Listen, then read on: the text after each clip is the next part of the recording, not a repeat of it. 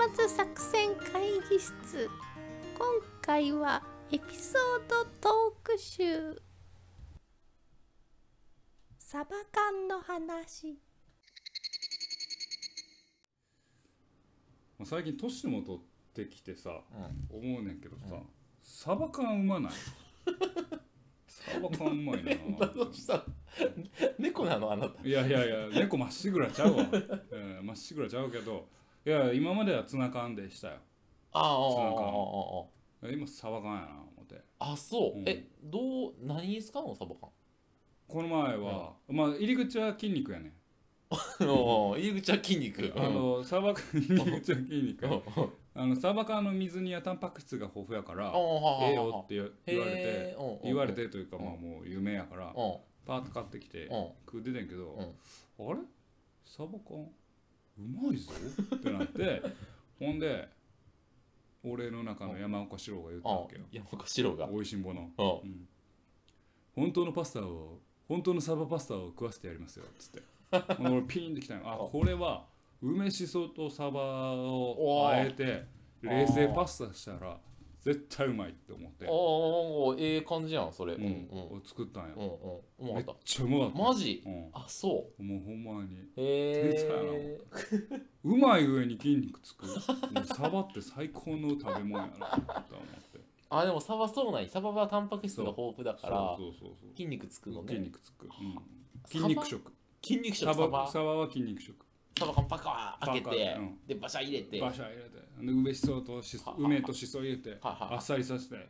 で和風だ和風だしちょいペペラって入れてでごま入れて。あ。ほんでまあちょっと味付けや。あ。ペペラって入れて。あ。でパスタも細麺や。あ細細麺麺のあ。のエンジェルパスタ言われてるやつや。エンジェルのやつでさっと湯がいて。ほんでもうパッて水で締めてやな冷たして、うん。ほんでそのソースの中にパーン入れたんねほんでもツルツルって ほんならムキムうキなわけだ。ほうだろうまい。ほうだろうまいからほんまな。あの缶詰ってねあ意外にやっぱうまい。あ缶詰バーってあるんですよ。いきなりいきなり話やトーンが変わってあれですけど。缶詰って安くて結構うまいっていうのがあってで今サバ缶もあるけどあまあいろんなあの缶詰があって缶詰で飲むといいよってへえ話。え他はなんかあのそのそそもそもまずツナ缶やったんやろ？だからまあツナはシーチキンの缶ってあるやん。あーあそれよりもサバの方が筋肉的にはええのね。うん。ああなるほど。そうそうそう。でサバのちょっと油があるからあんまりっていう人もいる。はいはいはいそう俺あんまね缶を食う文化がないのよ。缶を使うみたいな、うん。そうだからいやそういうのがあるとちょっとね広がるよなまあサバの味噌煮缶なんてご飯になる。はいはいはいはいなってんのよ確かにでしかもやっぱりよう煮てあるんよね。よう煮てあるから、うん。こう缶缶開けて、うんちょっと電子レンジでチンして食べてみるそしたら骨までしっかり浸透してるから、骨が崩れていくよ。ほう。骨までいけると。で口に入れるのよでその中でご飯を二口ファッて入れていく。ほう。そしたら、こう味噌と米粒が口の中でマリアージュするわけよ。初めて初めまして初めましてもう好きです。みたいな感じになって。ほんで俺のこの食堂パーッと取っていくのよそしたらねうまいよね。最後最後の5位 マリアージュまで届いて最後うまいなに。味噌缶サバうまいなっていう。サバうまい。サバ缶うまいな今更サバ缶うまいなっていう話、なるほどね。うん。サインの話。サインの話をサイン？したいなと思うんですよ。えそれサインコサインタンジェントのやつ？サインコサインタンジェントの話じゃないよ。よよ数学の話じゃないよ。よよノリがやばい。なんだ？サイン。左手の薬指に指輪をしているってどういう意味？え結婚してますよって。せやろ。うん、右手の薬指に指輪してるってどういう意味？彼氏がいますよじゃないの？それ男がしてたら気持ち悪いな。そうなんですよ。あなんちょっと気持ちか悪いわ。なんでやろ、う？ん、この僕はサインが読み取れないんですけどこの薬指の指輪うん。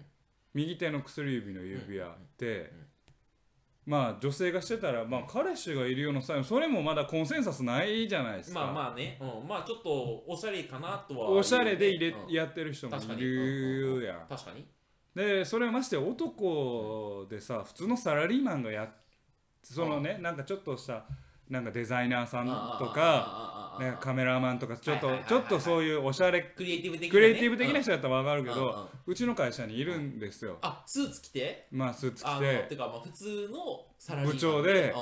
薬指に指毛があるのにうんあの右手の薬指に指輪してる人。おー。これは何のサインなんかなって大企業部長で。大あまあなるほど。部長で。はいはいはいはいはい。これ何のサインかなと思って。何のサインやと思う。彼氏がいるってこと？ゲゲイってこと？同性愛者ってことなんかな？いやなんかあんの？仮説は。仮説はないねん。聞いたらいいやん。あなんのおなんかいいっすね。とかって言ったらいい。彼氏なんかなっていうだけど同性愛者なんかなっていうのはちょっと俺の中で仮説は。でもそういうの系はないんよ。けど まあそれだとそれでいいねんけどそのまあつまるところそれが分からないっていうことをそのものその人が知りたいっていうそのものよりも右手の薬指はこうですっていう定義を俺にくれ。くれ社会。確かに。社会俺に定義をくれ、れそそう女性もさ、おまあ、それ女性これまた俺あのまた会社の話で、うんうん。まあ、あの女性がいんねんけど、うん。右手にの薬指に指輪をしてるんよ大体ね、でも時々それが左手の薬指に映ってるんよ。それはええことがあった日じゃない？そのちょっと僕ごめんちょっと今すごい適当 いやええことがその時だけ結婚してんの。みたいな。いやそれもまたようわからんなと思って思って、うん、どういうサインやねんっていう。今日は左なんやみたいな。今日は左なんやで逆に女性からすれば「えー、ババってあじゃあ佐藤ってそんなことも見てんねやキモ。って思われそうやから絶対言わへんけど。まあ確かに見てまうしな、はいはいそのサインの意味を教えてくれっていうね、で確かにそういうのちゃんと見てるのね意外と。うん、でちょっとあの考えすぎじゃない？俺全然そういうの気気づかないから。あほんま、うん。俺はあの女性の髪型とかはあんま見えへんねんけど、うんうんあの人間の重心は常に見とるんよね。歩き方の重心。を武術家かお あここは重心あこうなんだなっていう重心を見てどっちかというとこう下を見る。その時に手も見ちゃうから。あー。あーっていう。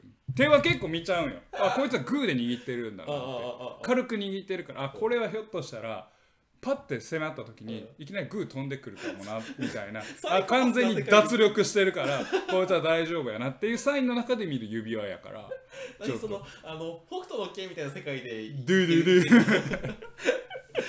こいつはいつ殴ってくるの？かみたいな。先週末で。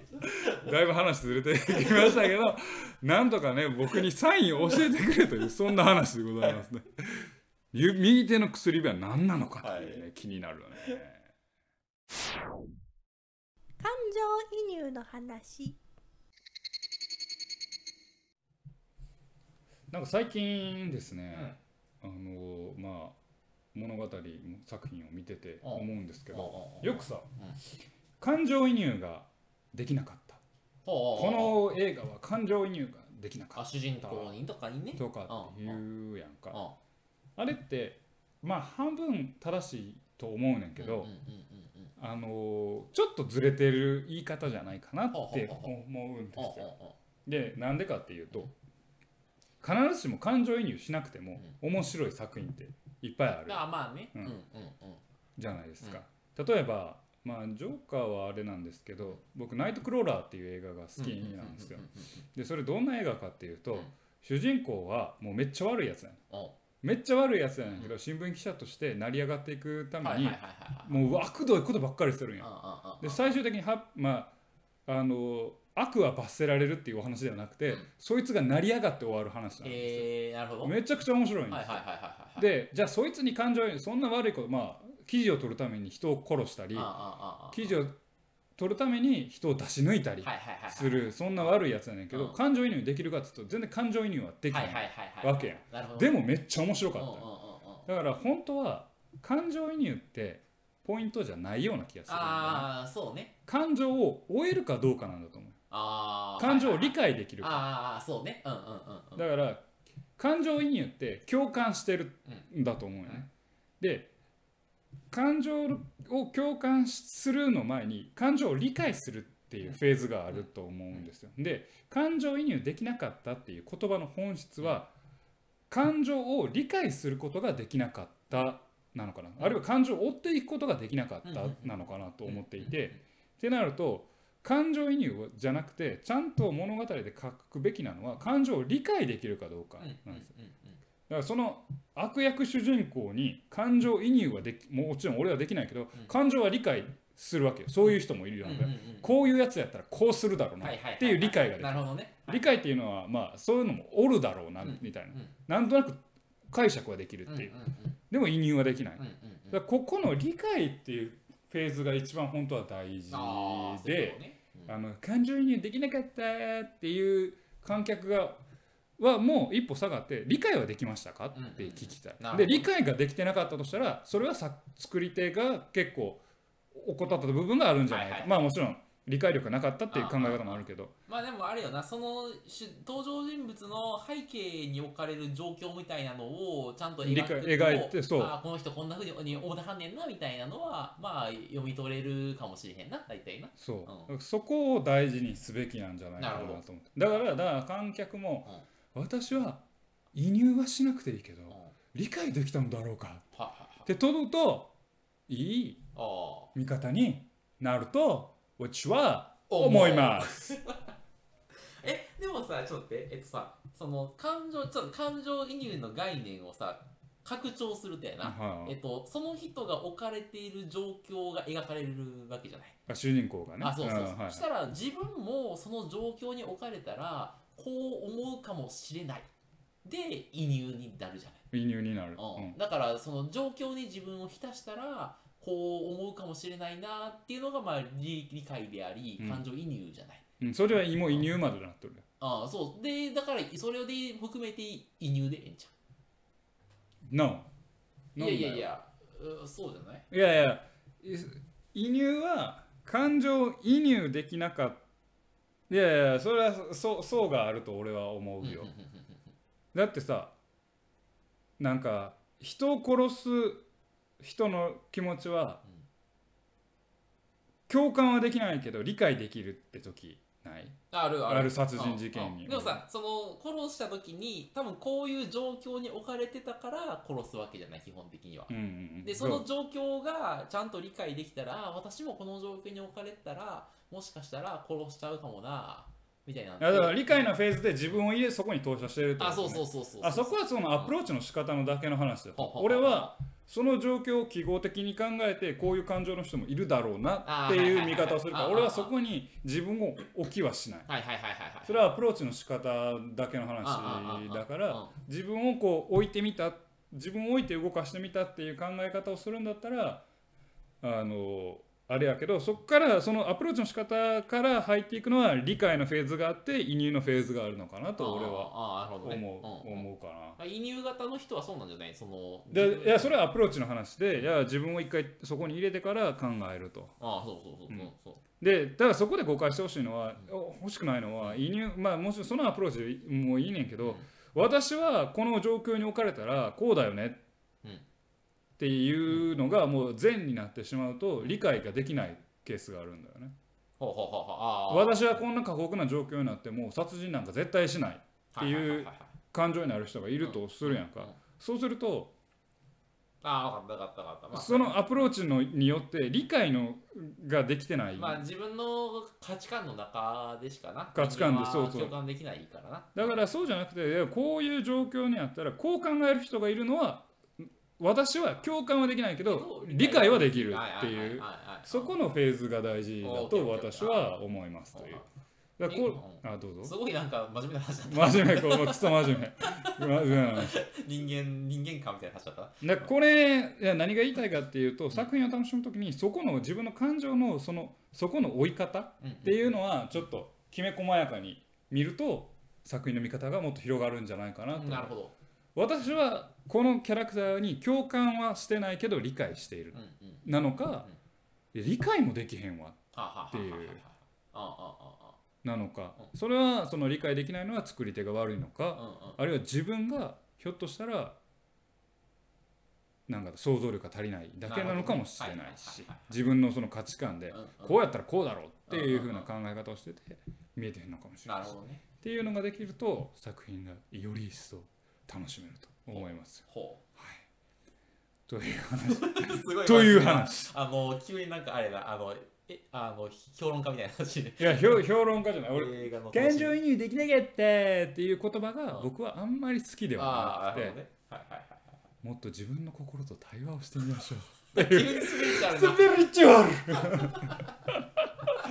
というね話なんですけどね。週末作戦会議室の名前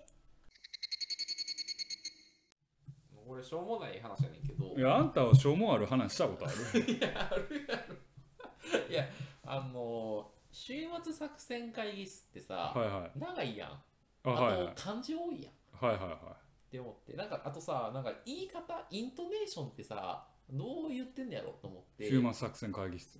なんかもうちょっとさ可愛く言うとかさなんか週末作戦会議室。週末作戦会議室みたいなさなんかとか。一回終作ってあだ名にするかみたいなやつだけど 終作はもうちゃうなっていう感じ終作っていうネタをなんか昔あった記憶あがありますけどこれインねトネーションをさちょっと統一しようと思って、はいはいはい。そう週末作戦会議室とか。いやそれはもう平常や。週末作戦会議室。えどっかで切らないの？週末作戦会議いや室いや週末作戦会議室や。言い続けだからそれ長くない？週末作戦会議室や。いやそんなふうに言ってなかったよいつも。週末作戦会議室なのか。ラジオ週末作戦会議室あラジオ週末作戦会議室もう言うてるけど、うん。でもちょっと切った方がええんちゃうかとかもうちょっと可愛さを足していいんじゃないかとか。週末作戦会議室。それもなんか違和感あるよな。週末作戦会議室。ああそうそっちの方がよくない？週末作戦会議室。週末週末作戦会議室。週末作戦会議室。